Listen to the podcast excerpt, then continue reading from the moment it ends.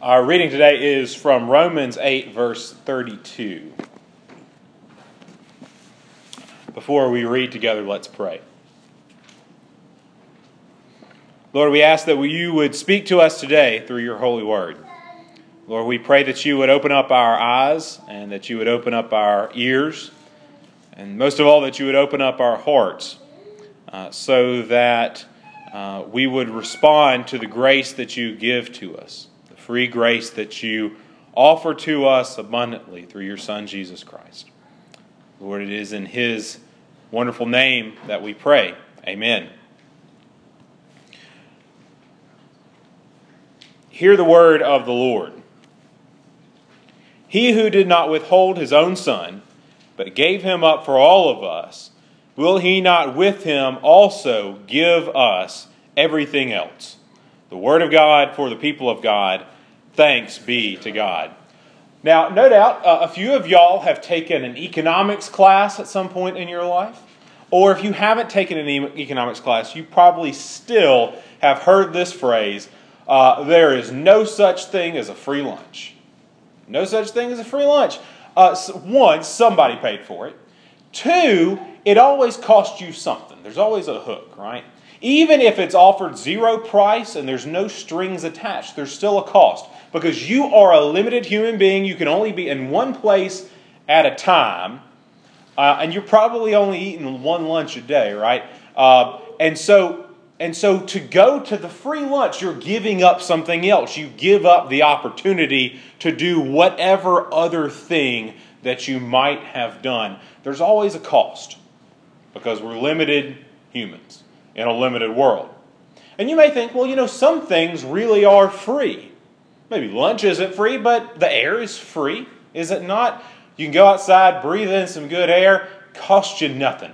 But look, I've been to, uh, for example, New York City, where the air isn't quite as pure and clean as it is here, and you start to realize that there's a cost to air.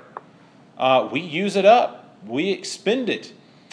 After this week, you may say, we have more water than we could possibly do with. We have gotten free water everywhere. But right now in California, there's a huge drought water as free as it might be in this location, more than we even want. It's not free everywhere. You may say, well, we live in a free country and we celebrate that this uh, weekend. And that's true. And we can go anywhere that we want. Of course, there's a cost to that. Uh, if uh, it doesn't cost you gasoline, it costs you pain as you walk. Uh, and maybe you've been in the midst of nature and you feel like you're in the the midst of the free world that God has made. But no doubt, sometime you've been there and you've seen a little bit of, uh, of litter.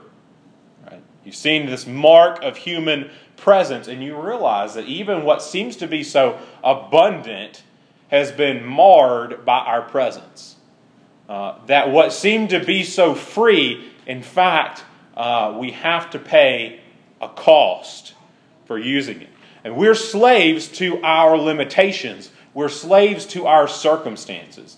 And what if we kind of skip back a couple of weeks ago and we recap what we've been hearing in this sermon series that we're now on, on, on John Wesley's sermons? Uh, you will remember that we are uh, slaves to our sin. Even though we were created by God in His image to be free and to make decisions that glorify Him, that we as human beings have all gone astray from God and made other decisions. We have sinned against God. We have done things that we shouldn't. And things are so out of order. The house of cards has fallen, and we can't put it back together. Our lives are marred by sin in such a way that we can't fix them on our own. And we're sort of like, uh, you remember Humpty Dumpty, right? Humpty Dumpty sat on a wall. Humpty Dumpty had a great fall, and all the king's horses and all the king's men couldn't put uh, Humpty together again. Once something's broken like that, like our, our lives are broken by sin, we can't just simply fix it. It takes a miracle, it takes the grace of God. Uh, you know, I have a toddler, which means that uh, we break a lot of things uh, at my house. And, uh, and yeah, I can't tell you how many um, ceramic bowls and whatnot that we've broken. And I've gotten pretty good. You know, I can get some glue and I can put it back together and put it in some grips and everything, and it'll look pretty good. We have, right now in my car, there is a broken plate uh, that belongs to Jessica's sister that, for the record, uh, the, the Emmy didn't break it. Uh, and sort of Jessica broke it, but it's not really her fault because she had a big plate on the corner of this tall thing, and Jessica just closed the drawer and it vibrated and it fell and it broke. And so, but I'm, I'm hopeful that I can fix it, at least kind of, glue it, glue it back together. But look, there's little pieces missing. Uh, there's little chips out of it. When I glue it together, there's still going to be this crack. I can't make it go back to what it once was. Uh, when I was a when I was a kid, my brother had this uh, this BB gun pistol, and I said, I'm going to find out how this thing works, and I'm going to unscrew it, it, and take it all apart. And of course, I took it apart, and the whole thing fell to pieces, and I could never I could never get it back together. Right? That is our state as human beings. We have uh, sinned against God in such a way that we cannot put our lives back in right order on our own. We are Humpty Dumpty. We're the broken piece of ceramic. We're my brother's BB gun pistol. We are in need of grace to make our lives right. Uh, you may not know this, but we have a um, we have a, a, document as United Methodists that defines our doctrine in part uh, called the Articles of the of Religion.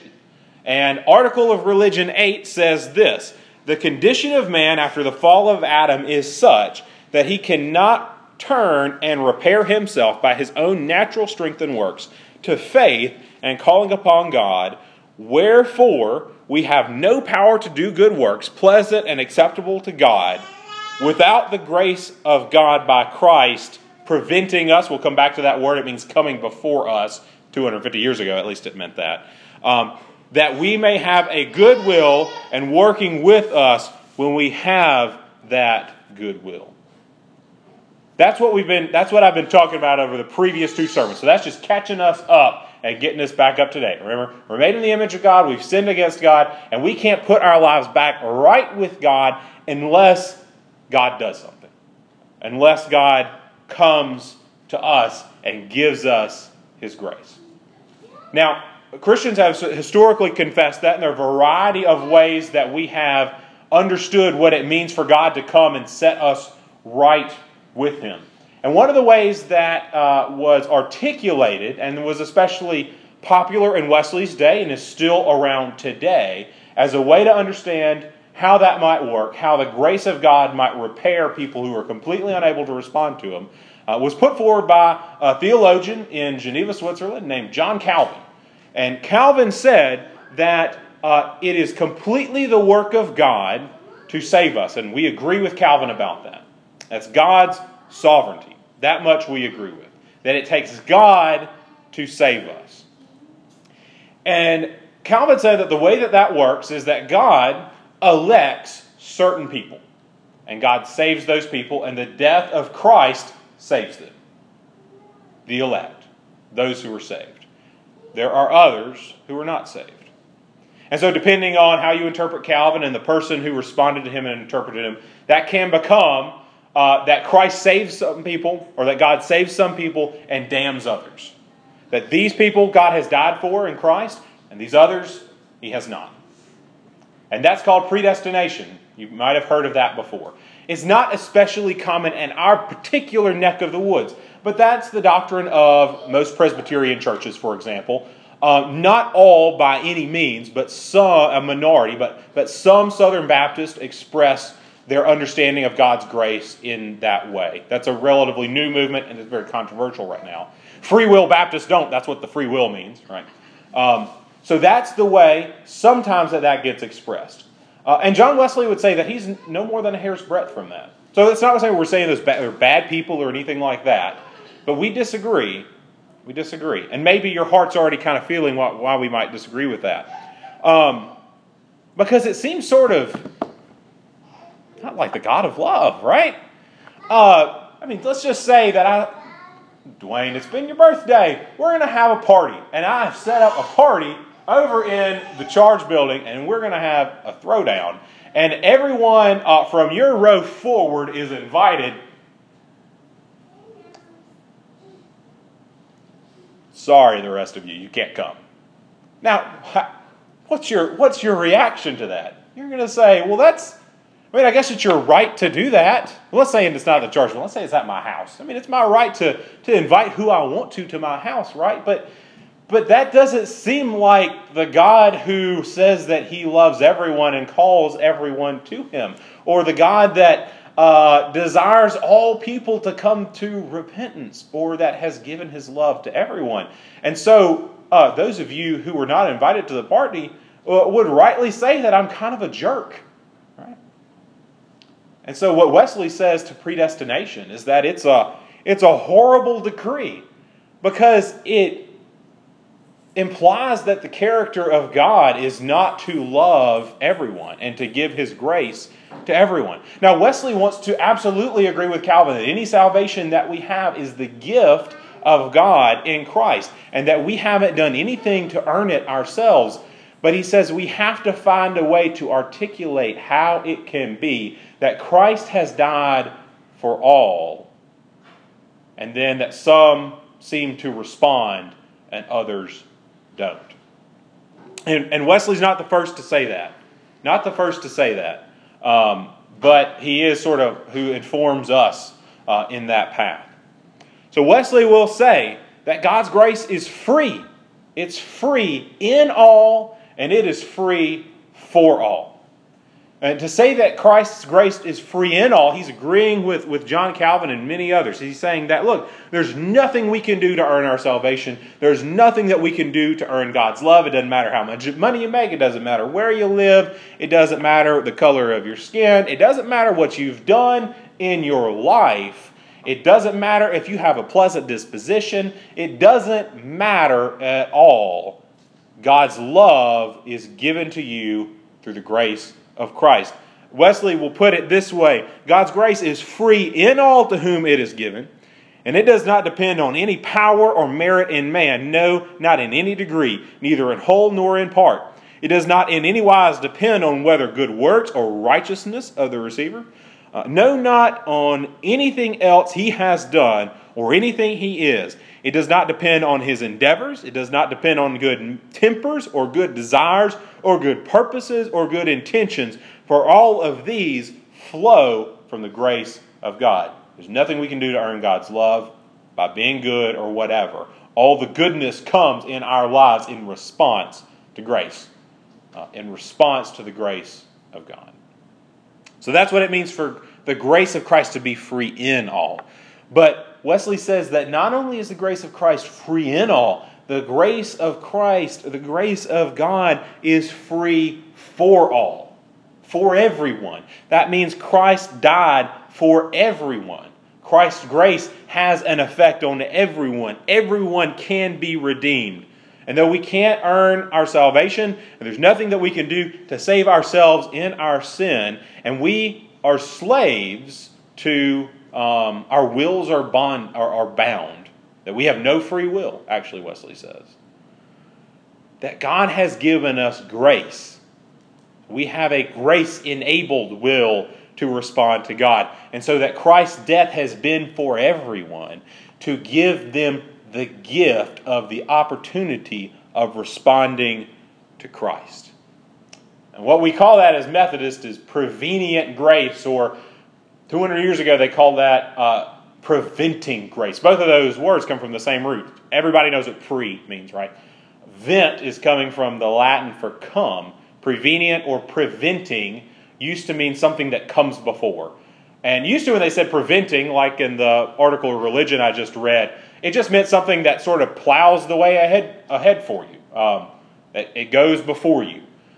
Now, when we say preventing, we mean it goes before you and stops you. That's not used to what they meant. So we now say prevenient, that God's grace comes before any of our response to Him, any life that we live um, acknowledging God, because we had no power to save ourselves. But Christ has given us the gift of being able to respond to Him. And that's how we say that all of our salvation, from top to bottom, is the work of God in our lives. But that God has given us the gift God has given us the gift of working out our salvation with fear and trembling, as Paul would say. Given us the gift to respond to Him before our salvation. And what's that mean? It means for the character of God that God doesn't run roughshod over people. Uh, that God wants to work in your life.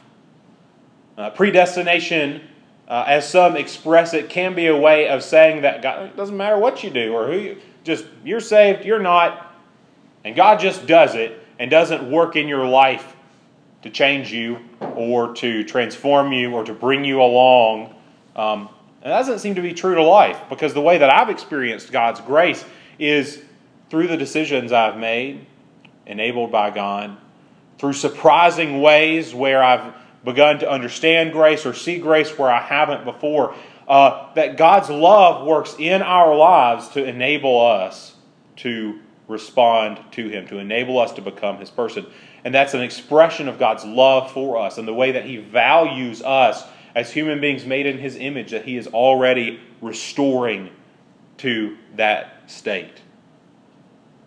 Uh, and it also means it also means that through God uh, we can actually be transformed in who we are, and that's a gift that comes from Christ.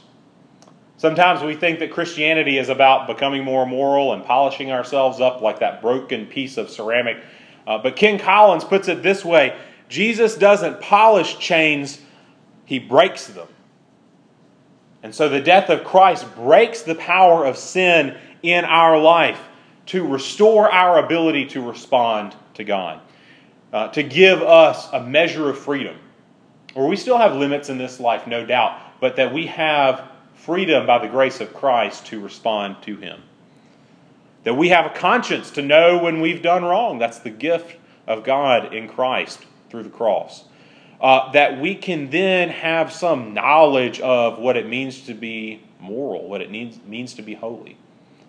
That, that too, when you hear that voice in your head, that is the power of the cross in Jesus speaking into your life and calling you calling you back to Him.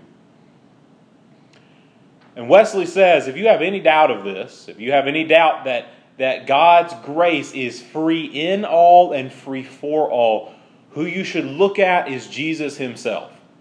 Because Jesus constantly speaks with people and interacts with them as if His grace is free for everyone. And He says, Come unto me, all who are weary and heavy laden and he weeps over Jerusalem, even though it's about to kill him, and says, uh, Jerusalem, Jerusalem, you who stoned the prophets, killed those who were sent to you, how I long to call you unto me, but you were not willing. God's call is for everyone, whether or not we accept and whether or not we respond. And that to say otherwise would make Jesus himself into a liar because Jesus seems to so clearly say that he is given for the world. I think John 3:16. For God so loved the world, for God so loved the world that he um, gave his son for us. And so, what we hold fast to, what we believe, is that no, we don't have any power to save ourselves. But Christ has given us the chance to respond to Him. That is the gift of God's free grace in our life. And it's the and, and that moment comes to us. And those moments come to us where we can say yes to Jesus because He has enabled us to say yes. Jessica and I almost ran out of gas on our way here this morning, and we went to the gas station. We got about 10 bucks for the gas because we were in a hurry and I had to get up to Mount Olive. Didn't have time to get a whole tank of gas. It's the gas that enables us to go. It's the gas that enables us to have the freedom to respond and go anywhere that we want to go. Grace of Christ, the grace of Christ works in the same way. It is that which powers us and enables us to respond to Jesus. Now, there are probably comparatively few people here who believe in predestination. Maybe there's somebody, but usually that's talking to people here that's somewhat rare that someone believes that. But sometimes we have these ways of expressing a similar idea. Because we will think that, uh, and I've heard people say this to me too, that, you know, um, church isn't really for me. Uh, I've done too much. I've gone too far astray.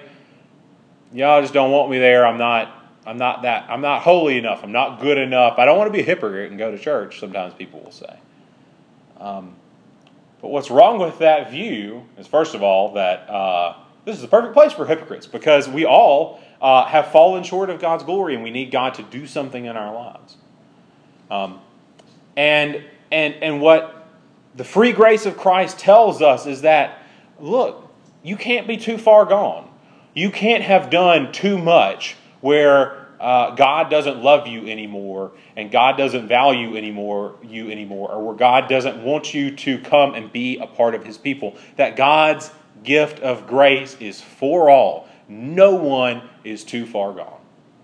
Sometimes we think that about ourselves. Sometimes we think that about other people. You know, my friend, my neighbor, my relative, uh, just is too, too far.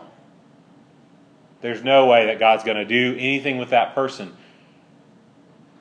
But Wesley would tell us, and what I think Scripture tells us is that, uh, and what I think Jesus would tell us is that His love is for that person.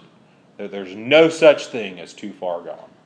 Sometimes we look over and see somebody in this church or this place or this town or this group of people or whatever, and we say, I don't see how it's possible that God could work amongst those folks. And what free grace tells us is that Christ has died for them so that they may respond to Jesus. There's no group of people who's off limits. God's love is in all and for all. God's grace is in all and for all. So the question to us today is how will we respond to the grace that God has given us?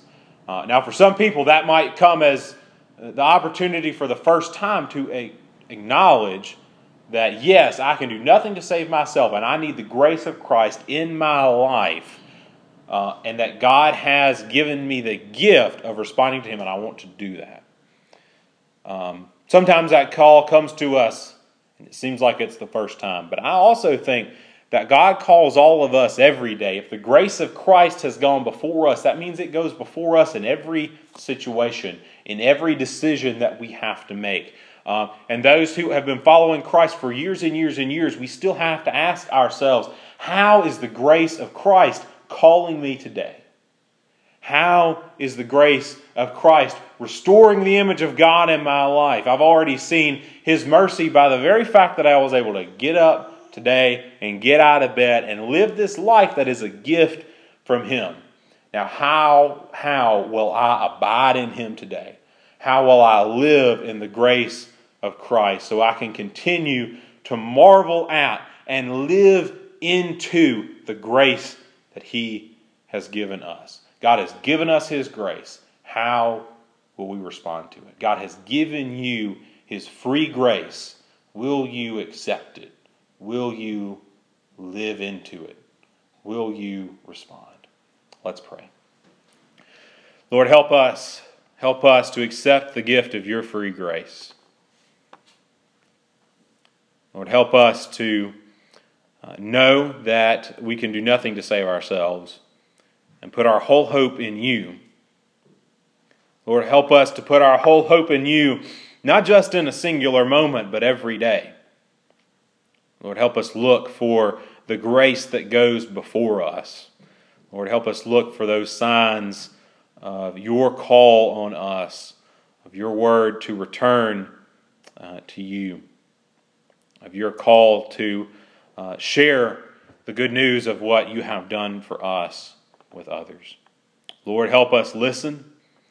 Lord, help us to respond. Lord, help us to live with the gift of free grace. In your Son's name we pray. Amen.